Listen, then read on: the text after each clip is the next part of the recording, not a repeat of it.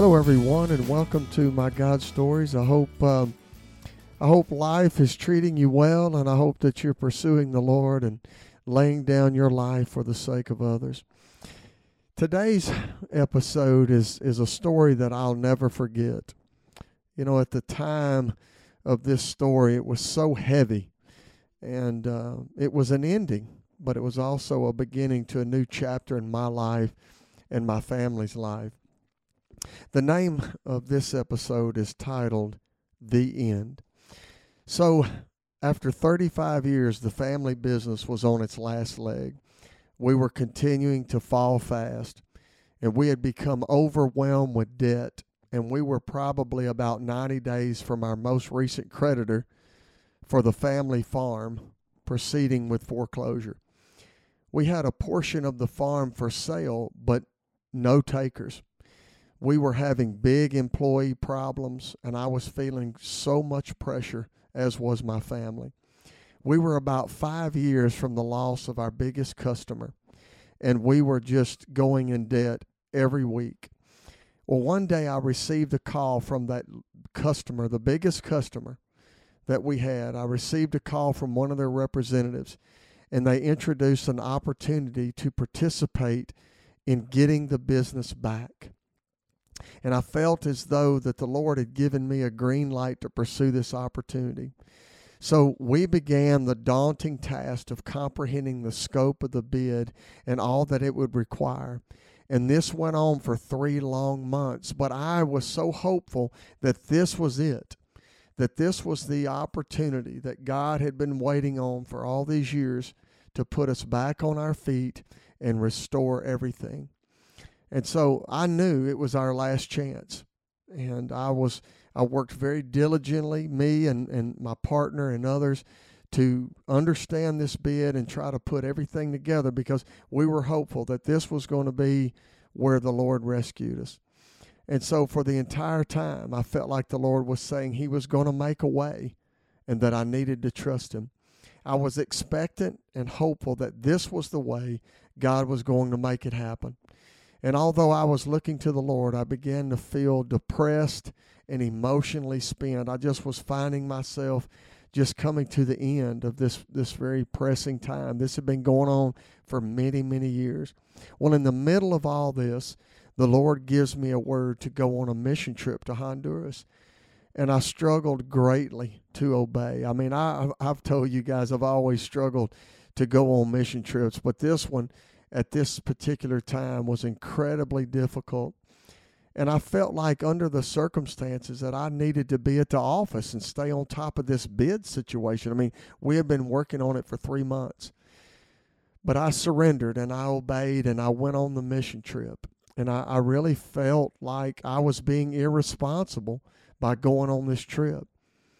And so, you know, I, I, went on the trip and it was a, a short trip, maybe three or four days. And and I, you know, my mind stayed on the bid because I knew that we were going to be hearing soon, and and uh, you know, I I went through the trip, and we came back. You know, the day before the trip's over, we always travel back to this place called Tela Mar, and as we got there and we checked into our room, uh, we remember you know, walking back in the hotel, and I was standing in line because I had a question uh, for one of the, the the hotel employees, and I was standing in line, and my phone, uh, I guess it had picked up Wi-Fi, but all of a sudden I heard an email ding, and I said, "Oh no!" You know, all my emails began to come into my phone, and so I reached down in my pocket and I pulled my phone out, and I I, I swiped my email and I looked, and I saw where I'd had an email from this large customer. And I, I quickly began to check it. I, I noticed that it, it was the subject line was bid, and I opened it with much anticipation. I really expected for this was going to be it.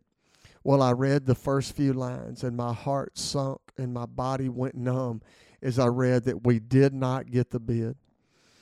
And I remember being so taken back. I mean, I, I went numb. I had a physical reaction.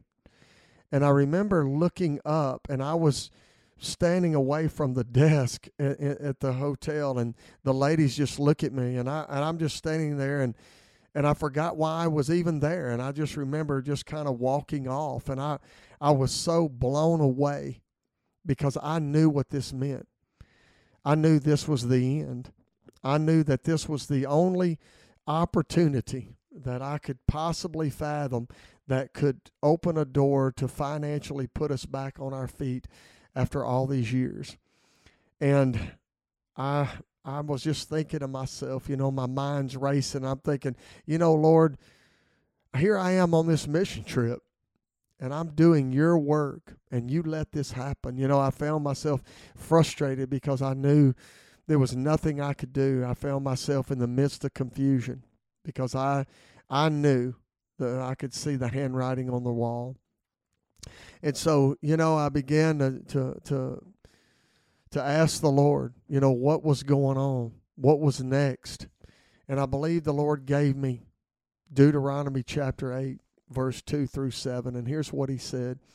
Here's what it said it said, Remember how the Lord your God led you through the wilderness for these 40 years, humbling you and testing you to prove your character and to find out whether or not you would obey his commands.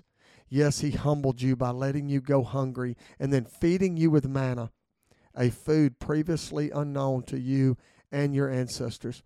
He did it to teach you that people do not live by bread alone Rather, we live by every word that comes from the mouth of the Lord. For all these 40 years, your clothes didn't wear out and your feet didn't blister or swell. Think about it. Just as a parent disciplines a child, the Lord your God disciplines you for your own good.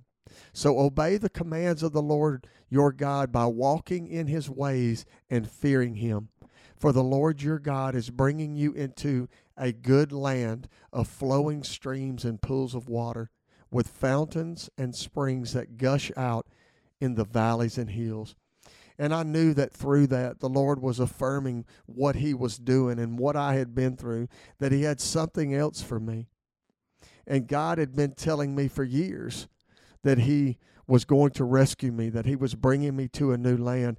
But I just could not fathom that he was going to do it this way. I could not fathom that God was going to let this business fail. I mean, here we were being used by God people coming to know the Lord and we're impacting people's lives for the kingdom, and God is going to let this thing fail.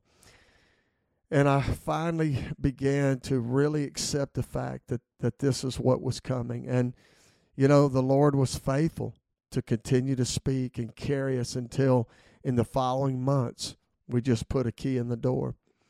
But God was not through. He had been strategically and purposely draining our resources. And as you will hear, he wasn't done yet. But you know, there was so many takeaways for me in this. Not only was this was God speaking through circumstances saying, look, this is coming to an end. There this is the end. There's no way. You're not i'm not going to revive the business. I'm going to move you on to something else. And also one of the big takeaways for me was that you know when we are trying to discern god's will and and god is speaking to us we have to be so careful not to create these expectations because god had been speaking faithfully for years and years but all the things he was saying i was not I was not getting it. I was not, I had such a strong expectation that I had created that God was going to revive, and there was no way that God was going to let this family business, this these aspirations of being third generation and wealth and all those things, I could not believe He was going to let it fail, and He did, and this was the one of the final nails in the coffin, and so you know, look, I, I don't know how God may use this in your life. I I know that, that that God is faithful and He is going to bring things to an end. God is going to bring us to other places in our life. But He's got to He's got to put to death the thing that we are living in sometimes to bring us to that new land, to bring us across that river. God sometimes has to do drastic things. And so I just want to encourage you to trust God and be open. Be careful not to create these expectations that that limit you from understanding maybe the direction that God is taking you to. Because look God deals with us in perfection. His ways are simply best. And this story here was just a just one more lesson that I learned that God was preparing me for something else and that if I was going to go with God I was going to have to let this die and so, guys, I, I hope this touches your heart today, and I hope that, that the Holy Spirit used something in this story to speak to your life to maybe prepare you for something new that God has in your life. So, guys, I hope you have a great day, and I look forward to you join me in our next episode where, believe it or not, I find myself asking God permission to break the law.